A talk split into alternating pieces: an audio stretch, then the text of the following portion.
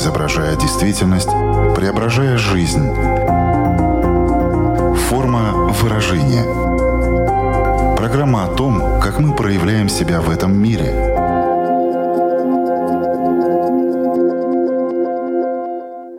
Здравствуйте. Меня зовут Александра Плотникова. В эфире Латвийского радио 4 программа «Форма выражения». Приветствую вас также, если мы встретились с вами на одной из крупнейших платформ подкастов. Скажу честно, я очень хотела, чтобы этого выпуска программы никогда не было. Я надеялась, что у меня не будет повода его записывать. Но повод, к сожалению, есть. Война в Украине продолжается, и через несколько дней исполнится год с того момента, как она началась. На протяжении всего этого периода изо дня в день журналистка Вероника Бегун ведет публичный дневник, в котором в том числе рассказывает о своих чувствах. 24 февраля 2022 года она находилась в Киеве. В феврале 2023 года тоже. Из Украины она не уезжала. Писать не прекращала. Это наша вторая виртуальная встреча. Найти наш первый разговор вы можете на сайте радио или на платформах подкастов под названием «Хроника войны от паники до апатии». Тогда мы анализировали переживания в рамках первого месяца боевых действий. Сегодня оглянемся назад и обсудим, как с точки зрения трансформации чувств прошел год. С нами на прямой связи из Киева Вероника Бегун. Здравствуйте. Здравствуйте, Александра. Снова здравствуйте. Форма выражения. Благодаря дневнику, который вы, Вероника, ведете, мы познакомились и записали одну из программ. Поэтому начать разговор хочу именно с него. Какую роль он играет в вашей жизни? Зачем он вам?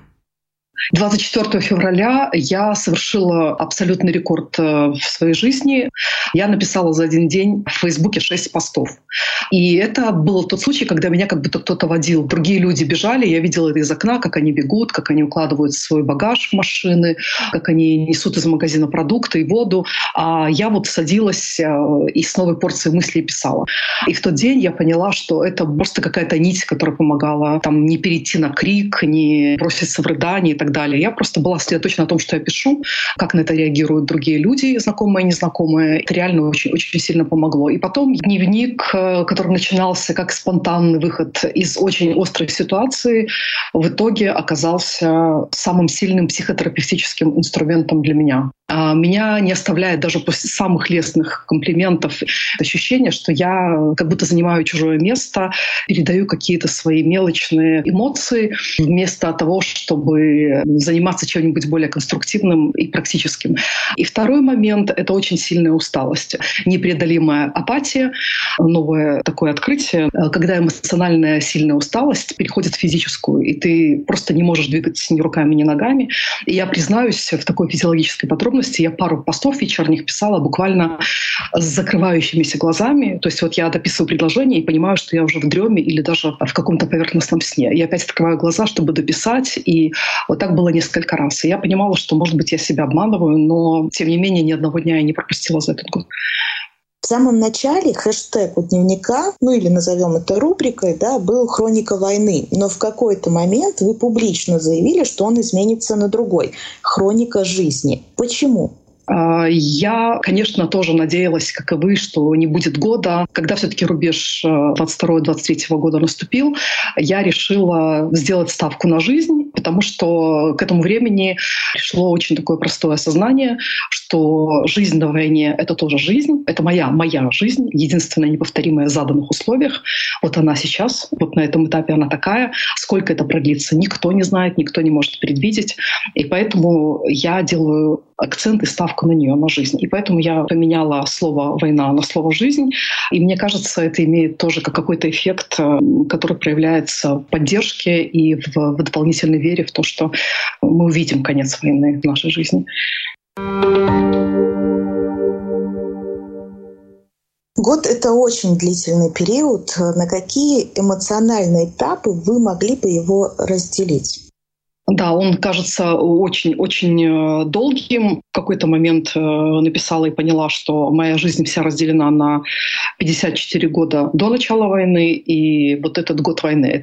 Самый запоминающийся этап, который легче всего выделить, это острый этап э, примерно первого месяца войны, где особняком, конечно же, стоит 24 февраля. Это абсолютно черный день жизни, который ни с чем нельзя сравнить, даже со смертью родителей, с какими-то другими несчастьями, которые я пережила.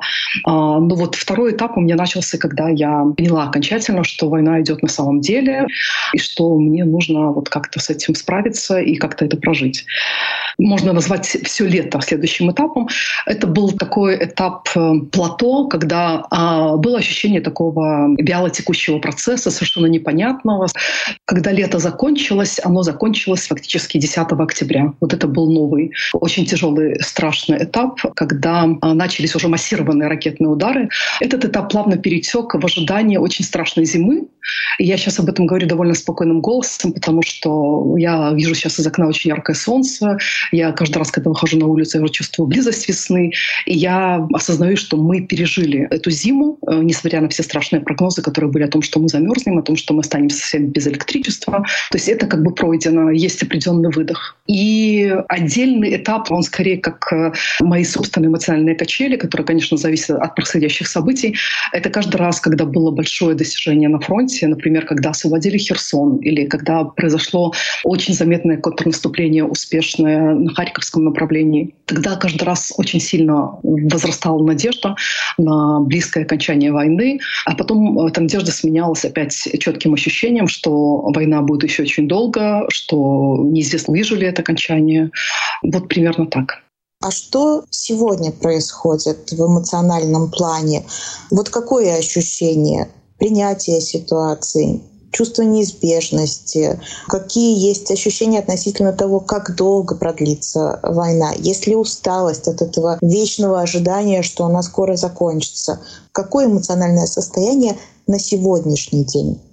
Главное слово вы назвали. Самое главное слово — это очень-очень сильная усталость от всего буквально. И э, такой довольно интимный этап, который я не успела озвучить, но который со мной произошел, наверное, месяц-два назад, когда я впервые поняла, что я уже не считаю предательством свой отъезд, что я бы хотела куда-то уехать в очень благополучное какое-то место, где война почти не ощущается, где наверняка висят украинские флаги, и люди там проверяют новости, но они живут просто нормально нормальной жизнью. Вот это со мной произошло. А сейчас просто очень сильная усталость и такое взрослое понимание того, что эта война еще надолго, но будет какой-то поворот, когда происходит какое-то событие, которое вообще невозможно предвидеть. И ситуация меняется коренным образом. Вот я надеюсь на это чудо. Вот где-то это, наверное, мой внутренний какой-то оплот, потому что всегда есть моменты и в жизни, и в истории, которые могут быть совершенно непредвиденными ни для кого. Но, тем не менее, вы сказали, что над верой в чудо превалирует усталость. А от чего эта усталость? Давайте сформулируем, от чего вы устали? От неопределенности, от эмоциональных качелей. Что вызывает вот это чувство усталости? Помимо каких-то чисто бытовых вещей, когда 7 часов выключено электричество, и ты э, от него полностью зависишь, у тебя просто жизнь останавливается буквально в разных проявлениях. Но это забывается быстро. Вот оно тебя изнуряет, оно очень э, вызывает депрессивное ощущение, но оно проходит, электричество возвращается, ты восстанавливаешься, делаешь нужные вещи и возвращаешься в нормальную форму. Помимо этого, это если копать глубже, самая большая усталость у меня от осознания того, что я поняла о людях, о человечестве и о, человеческой природе какие-то такие страшные вещи, которые я раньше не знала или не хотела знать, или игнорировала. И это уже необратимо. Я никогда не смогу настолько очароваться людьми, потому что я все равно понимаю, что какие-то мои, э, наверное, это были иллюзии, они разбились, и вот с этим сознанием придется жить, придется понимать, что люди таковые. Но это очень очень эмоционально, где-то, может быть, немножко пафосно, но я часто об этом очень думаю и стараюсь не переносить на свою ежедневную жизнь. Нет э, разрядки, которая бывает в нормальной жизни, когда у тебя эмоциональные событийные ямы, они сменяются какими-то удачами.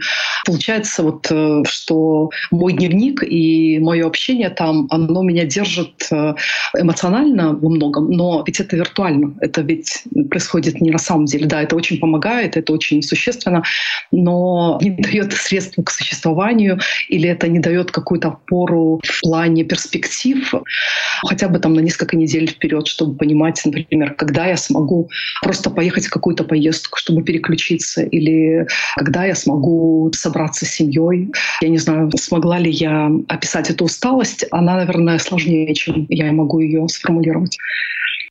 Я помню, что вот в первый наш разговор меня и удивило, и в какой-то степени это было понятно, но тем не менее мы говорили о том, что вы ни разу не плакали с того момента, как началась война. Это был первый месяц. Это были очень острые переживания, и казалось бы, что такие автоматические реакции, когда даже ты не управляешь особо всеми своими эмоциями, они могут вырываться таким образом наружу, но вот у вас э, как будто бы был поставлен блок на слезы. Как это трансформировалось? Что произошло дальше? Сегодня вы можете плакать? Да, произошел какой-то момент, когда я смогла заплакать. Мне кажется, прошло даже больше двух месяцев с начала войны. Не то чтобы я себе запрещала плакать, нет. А это просто происходило, опять же, как самозащита. Мне всегда казалось, что слезы мне никогда не дают облегчения, а наоборот, если это слезы вот э, стресса, там слезы обиды, горя там, и так далее. Но потом это в какой-то момент прорвалось, и я очень хорошо помню момент, когда моя кузина приехала на короткое время а, в Киев, она тогда была за границей, потом она уже вернулась. И мы при встрече обнялись, я совершенно от себя не ожидала, я просто разрыдалась у нее на плече и не могла остановиться. Памятные самые слезы — это как раз такие вот э, слезы радости, как ни странно. И это тоже этап со мной произошел, когда вначале я вроде как стыдилась того, что у меня могут быть моменты счастья во время войны, а потом было несколько настолько ярких моментов, вот как, например, посылки, которые мне присылают из разных стран. Там есть какие-то знаки внимания, вот только для меня. Они очень индивидуальные, они очень персонализированные, они просто бесценные. И вот с тех пор, да, я плачу довольно часто. Не могу сказать, что каждый день. Что-то разморозилось. Опять же, наверное, это тоже часть привыкания, часть перехода вот в эту, страшно очень звучит, военную рутину. А, но, как и раньше, могу сказать, что я не испытываю облегчения от слез. Поэтому слезы для меня это не катарсис, никогда нет.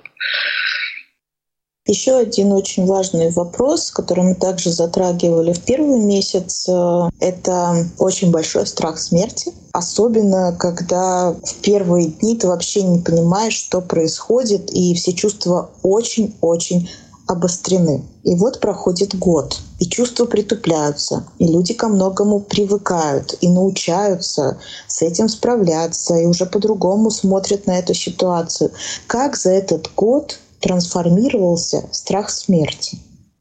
Знаете, я могу для вас впервые попробовать э, назвать самые острые моменты. А, вот, например, ночью ты одна в комнате, и ты слышишь, что началась воздушная тревога. Ты где-то между сном и явью, и ты очень четко понимаешь, что ты можешь вот в любой момент умереть, потому что ты видела эти кадры, когда ракета попадает почему-то именно в конкретный подъезд или даже в конкретную квартиру или конкретный дом, и люди, которые вчера там обсуждали чужие смерти, их сегодня уже нет.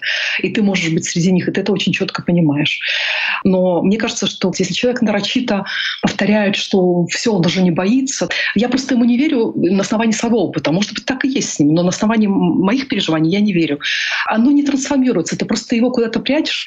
Но когда ты видишь а, буквально горы трупов в центре Винницы, это было летом, или когда вот сносит целый подъезд огромного жилого дома в Днепре, и называются конкретные имена, и ты каждый раз понимаешь, что на месте этого человека можешь быть ты. Это не какая-то фантастика, это абсолютно реально. Но при этом ты, конечно же, надеешься, что с тобой это никогда не произойдет. И мне кажется, что здесь нет ничего сенсационного. Это абсолютно нормальный человеческий инстинкт, который прячется там за разные проявления внешние, за разные обстоятельства, за разную степень опасности. Опять же, я хочу оговориться, что я отдаю себе отчет, что я живу в самом сейчас, наверное, безопасном городе Украины. Э, это тоже дает мне ощущение безопасности, надежды, что я выживу. Но сказать, что мой страх смерти, он совсем ушел, ушел. Нет, это не так, но есть другая страна. Есть вот тот вид усталости, когда ты реально себе признаешься, что лучше было бы, вот чтобы это прямо закончилось быстро, конечно, без мучений. Зачем это все проживать, зачем ожидать чего-то страшного? Каким бы было облегчением, каким бы было избавлением, просто быстро умереть. И как хорошо тем, кто умер, не застав эту войну. Но это мысль неправильная. Наверное, стыдно даже в таком признаваться. Но это тоже то, что я впервые узнала именно во время войны. И раньше с таким не была знакома. Что говорят другие члены семьи? Они также к этому относятся? А у них тоже бывают такие мысли? Или это что-то такое личное, что ну вот озвучить э, совсем близким людям даже трудно? Э, нет, с одной стороны, это очень, очень личное, но у меня семья отличается тем, что это новое тоже открытие про мою семью. Если бы не война, мы друг от друга бы этого не узнали.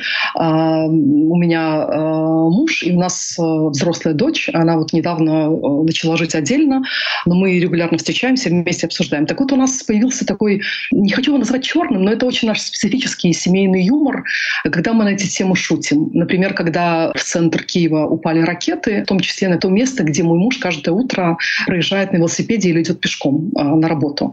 И он разминулся с этими ударами буквально на 10 минут. То есть и после этого у нас э, тоже были на эту тему и шутки, и вздохи, как это могло быть, и как надо еще раз радоваться нашей жизни.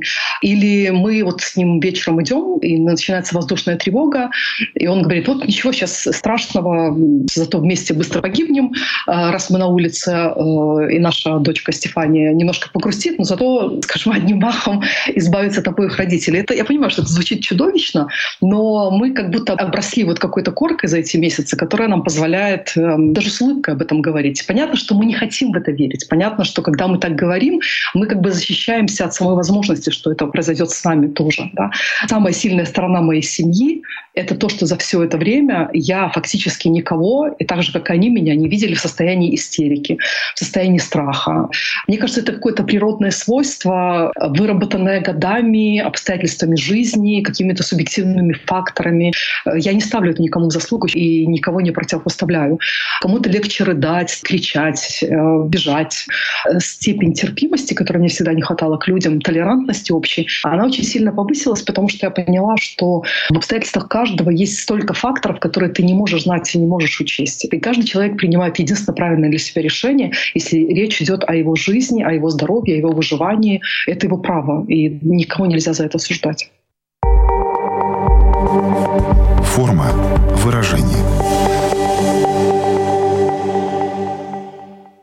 Поймала себя на мысли, слушая о том, что дочка, которая уже взрослая, несмотря на то, что приближалась зима, все-таки решила съехать. Это вся история о том, что жизнь продолжается, Абсолютно. Она мне в какой-то момент сказала, мам, это удивительное ощущение, что идет война, это все очень страшно, я это все осознаю, а я вот иду на работу и чувствую, что я счастлива, что у меня прекрасная работа, что у меня фантастическая команда, что у меня перспективы, что я там заканчиваю бакалаврат в этом году, у меня уже будет диплом, и мне так от этого хорошо.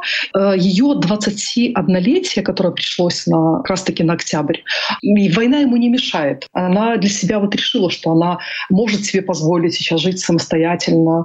Она ездила в Париж э, на Рождество, она ездила короткий отпуск летом. Это не потому, что она игнорирует войну, ни в коем случае. Она работает э, непосредственно с войной изо дня в день, она работает в медиакомпании, но при этом ее жизнь 21-летней красивой, умной, яркой девушки продолжается.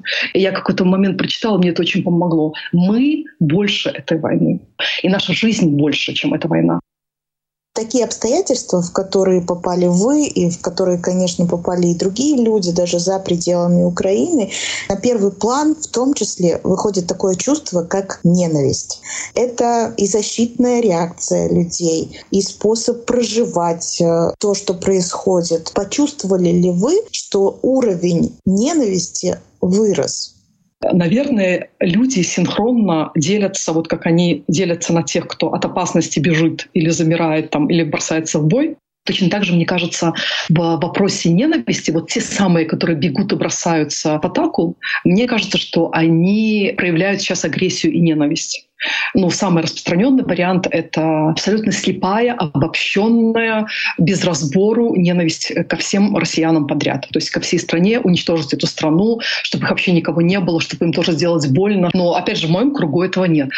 Я ни разу не испытывала даже к тем людям, которых я не считаю людьми, как Путин, я не испытываю ничего подобного как бы ненависти. Я скорее просто до такой степени этого человека презираю, что он скорее для меня какое-то пустое место, к сожалению, оно не пустое, я буду скорее его игнорировать, чем ненавидеть. Ненависть — это очень сильное чувство. Я могу испытывать ненависть к человеку, которого я когда-то сильно любила, и он меня разочаровал. Но опять же, это моя проблема, что я сначала очаровалась, а потом узнала его, какой он есть на самом деле. Поэтому мне это не знакомо, но мне очень больно видеть агрессию. И хочу сказать еще одну спасительную мысль, на которую я опираюсь. Я ее услышала у политолога Пастухова. Победу добра над злом в рамках одной человеческой жизни можно не увидеть, и зачастую это не происходит. Но в исторических масштабах она произойдет обязательно. И вот когда я думаю о том, что, может быть, я не увижу победу добра над злом, но ее увидит э, моя дочь или мои внуки или там еще следующее поколение, мне это чуть-чуть помогает э, выстоять, что ли.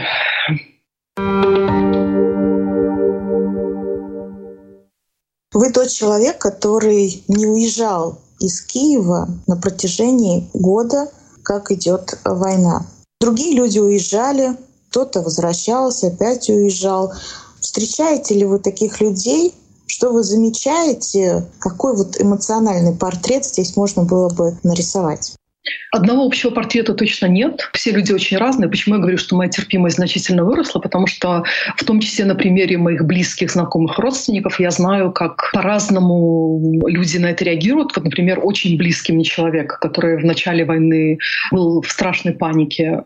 Она пробыла несколько месяцев в благополучной Европе. Она вернулась обратно с семьей, уже когда начались отключения электричества, понимая, что как бы ее ожидает. И она мне призналась, что ей настолько сейчас спокойнее и лучше, чем ей было в благополучной Европе, безопасной, что она просто чувствует себя собой. Она чувствует себя на своем месте, она чувствует себя полезной своим там родным, своим родителям пожилым, что она чувствует э, смысл в том, что она делает каждый день. Вот для нее это вышло на первый план. А есть другие люди, у меня тоже такие близкие знакомые, с которыми я общаюсь. Им тяжело от того, что они не дома, но они даже не рассматривают э, перспективу возвращаться до какой-то определенности, скажем, до уверенности, что прекратились ракетные удары, что война заканчивается. А есть целый набор факторов, и они не только психологические, они материальные, они ситуативные какие-то, которые вынуждают человека либо оставаться, как меня, у меня он тоже был большой набор, начиная там от отсутствия автомобиля и сбережений, и заканчивая, например, тем фактом, что моя дочь на момент начала войны была совершеннолетней и взрослой, и мы уже вместе принимали решения. У каждого члена семьи своя позиция, свои тоже обстоятельства, свое переживание страха и все остальное. Поэтому у меня нет обобщенной картины. Это всегда очень по-разному. И люди раскрываются именно в зависимости от того, как они на это реагируют прозвучала мысль, что с недавних пор вы разрешили себе думать о том, что вы могли бы куда-то уехать, где будет более спокойно, чтобы не думать о войне и так далее. Что произошло? Почему вы перестали думать, что это могло бы быть каким-то предательством? Скорее всего, это тоже такая защитная реакция и вообще, может быть, какая-то уловка наедине с собой, потому что я прекрасно понимаю, что я не могу уехать по разным причинам. Но если бы я была одинока, если бы у меня не было семьи, я бы наверняка уехала. Потому что когда ты принадлежишь себе, ты можешь полностью отдаться своему эгоизму. Было бы здорово, наверное, я думала в какой-то момент уехать в какой-то отпуск на какое-то время, но я знаю, что потом еще сложнее возвращаться. Ты переключаешься, а потом нужно опять настраиваться вот на этот э, регистр, который здесь. Но почему это у меня сменилось где-то во второй половине зимы? Наверное, просто от усталости. Когда тебе становится э, очень-очень обидно за то, что вот твоя жизнь вот так вот проходит, э, что где-то люди э, живут какой-то нормальной жизнью, заботятся о каких-то совершенно обыденных вещах, и тебе это становится по-детски вот обидно, почему я? Вот как часто люди узнают о своем неизлечимом диагнозе, они говорят, вот, а почему я? Это самый неправильный просто самый глупый, самый беспомощный, бесполезный. Я это понимаю. Но эмоционально это со мной происходит. Это тоже от усталости. Усталость очень сильная. Я, честно говоря, стараюсь не ходить с ней как со щитом, не постоянно о ней не думать, потому что таким образом, мне кажется, я делаю ее еще более глубокой и сама еще больше от этого устаю. Ну, я просто констатирую, что она есть, и стараюсь от нее отвлекаться всякими маленькими и большими удовольствиями. И время от времени это работает. Наша программа выходит в эфир 21 февраля. До 24 остаются считанные дни. И в преддверии этой даты вот я впервые узнала о таком синдроме годовщины. Он известен тем, кто когда-нибудь переживал э, какое-то горе. Ну, война — это большое горе, катастрофа. И вот чем ближе эта дата, говорят психологи, как будто бы возвращаются пережитые год назад ощущения, они приходят заново, как приступ боли, как будто все было вчера. Относительно себя вы чувствуете вот этот синдром годовщины? вокруг 24 февраля вас приступы боли посещают или эта история обходит вас стороной? У меня совершенно этого синдрома нет, нет на него даже намека. И я сейчас, пока вас слушала, я поняла, что моя боль сейчас нисколько не меньше, не больше, она просто немножко другая. Она может быть такая более расплывшаяся, ушедшая вглубь, более такая выровнявшаяся эмоционально, чем она была в первый месяц войны. Но по моим ощущениям, месяц войны и год войны — это одинаково чудовищно. Ну, не одинаково, но я не могу сказать, что а месяц войны — это разве не страшно? А один день войны — это разве не страшно? Скажем, одна ракета попавшая или сто ракет попавших. Да, масштаб разрушений и количество жертв больше. Но сам факт, что кто-то может выпускать ракету по мирному городу, какая разница? Вот слово «война» для меня это все закрывает, потому что горе страшнее, чем война, нет на свете. 24 февраля. Все внимание в мире приковано будет и к Украине, и все будут опять-таки вспоминать, как это все было и как прошел этот год. И потом наступит 25 февраля. Начнется новый отчет. Не страшно дождаться этого 25 февраля с точки зрения того, а что потом?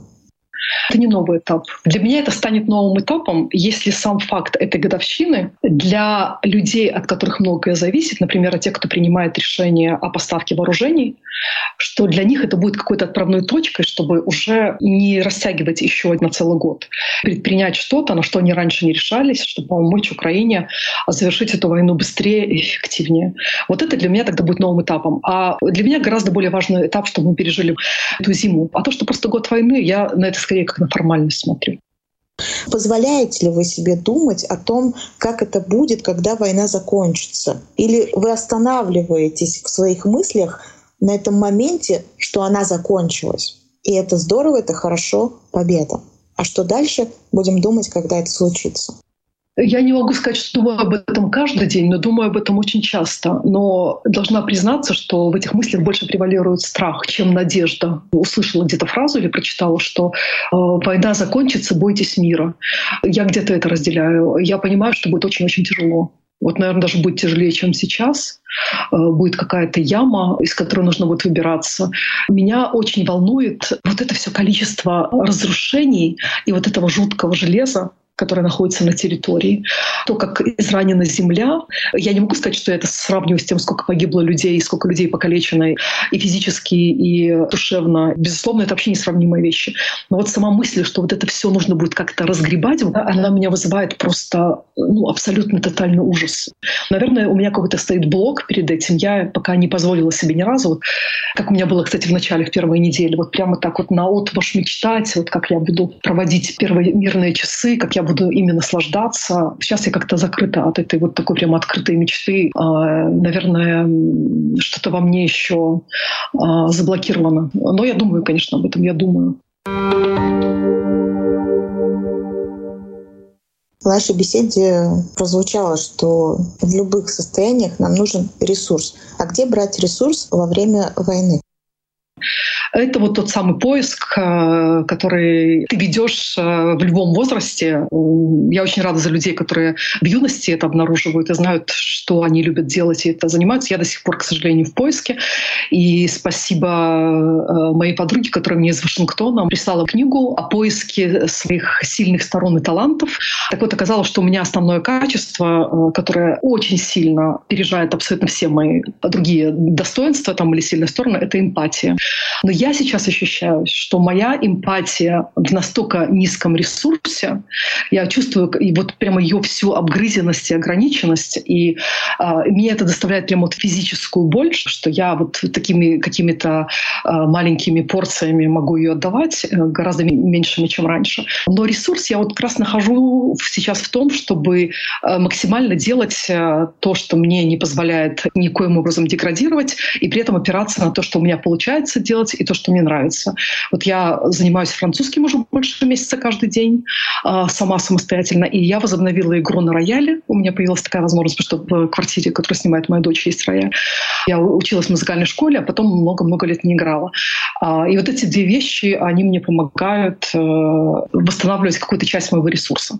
Ну и, конечно, общение с людьми, которые на меня конструктивно влияют. Таких людей немного, но, но они есть, и это тоже очень-очень-очень помогает э, быть хоть в каком-то смысле в ресурсе и держаться какой-то линии, которая оставляет себе ту личностью, которой ты в целом являешься, не позволяет себя упасть за какую-то отметку.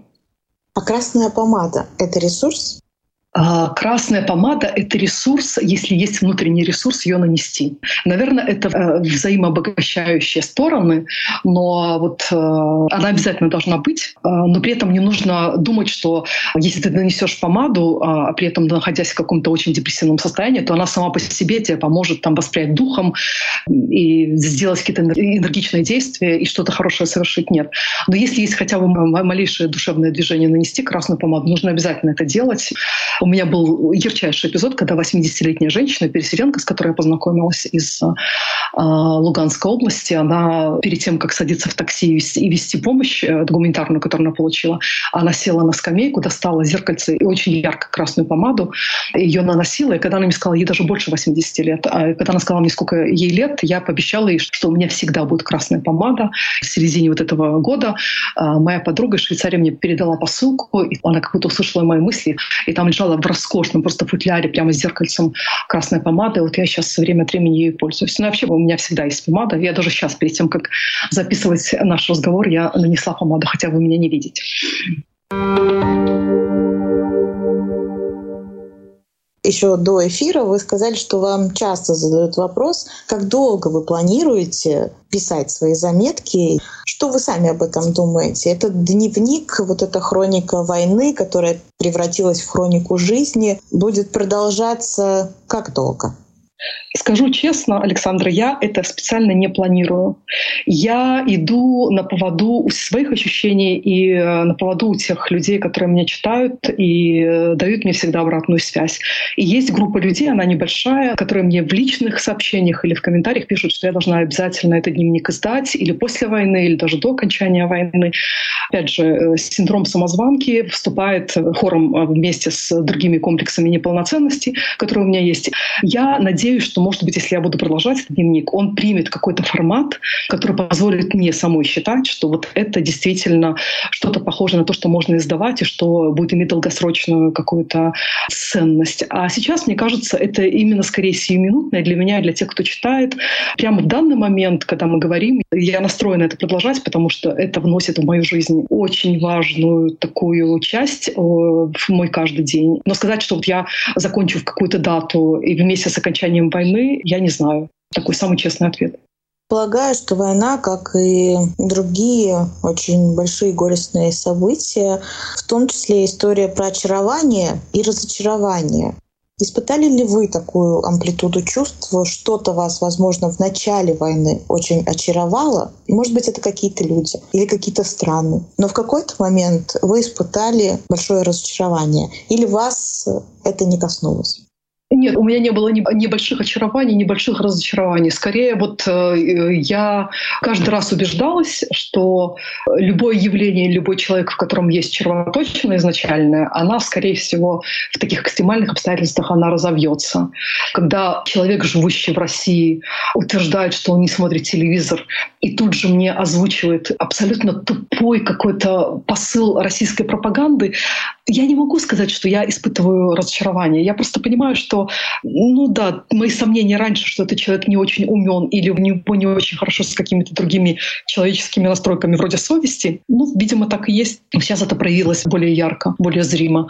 То же самое с очарованием. Я всегда, например, любила Польшу. Я э, всегда считала родной Литву. У меня есть подозрение, что у меня какие-то есть корни из Литвы или из Латвии. Меня когда-то в Будапеште приняли за эстонку. То есть мне сказала, что у меня какие-то балтийские точно есть предки.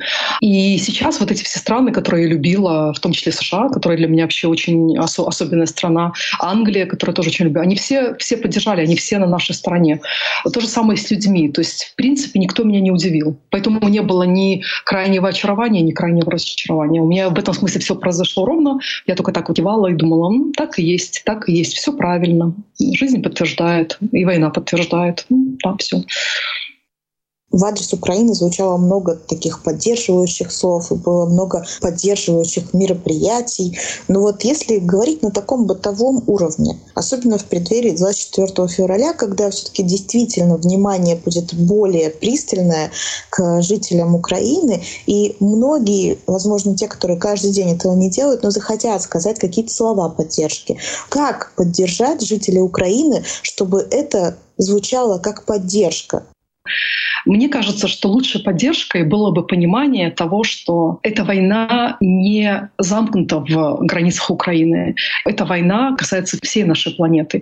А, не надо сгущать краски, не надо пугать угрозами, а, не надо рассказывать, что грозит ужасная опасность, что он должен срочно оттуда бежать. А надо делиться какими-то хорошими историями. Я очень люблю вот всякие мирные истории, очень люблю, когда мне пишут какие-то просто зарисовки из жизни про какие-то хорошие моменты. А все, что касается материальной помощи, такой вот, которая ощутимая помощь, которая предметная, денежная и так далее, мне кажется, что это очень важно, чтобы было добровольным. Когда об этом просят или тем более клянчат или умоляют, там, мне кажется, что это противоестественно. Мне кажется, что такая помощь вот, должна как бы идти от сердца. А, я сейчас про вооружение не говорю, это отдельное, а вот все, что касается каких-то других вещей, я не просила ни про одну посылку, которую мне вот присылают мои друзья или просто знакомые, даже иногда незнакомые люди. Но это каждый раз было таким праздником большим, потому что люди вот очень улавливали это и понимали, э, что может согреть и что может помочь. И это ничем невозможно сравнить, это очень приятно. Поэтому лучшая поддержка — это оптимизм, это вера, и, конечно, ничего лучше не звучит, оптимистичнее, чем слова «Украина обязательно победит, мы с вами». Вот мне кажется, вот этот лозунг э, с искренней верой в то, что Украина победит, он работает лучше всего. Украина обязательно победит. Мы, Вероника, с вами. И наш следующий выпуск, я очень надеюсь, будет записан после того, как мы дождемся с вами победы Украины и будем анализировать дневник чувств, который вы в том числе ведете, потому что через э, ту событийность, которую вы описываете, и в целом можно проследить э, и переживания. И это очень-очень важно.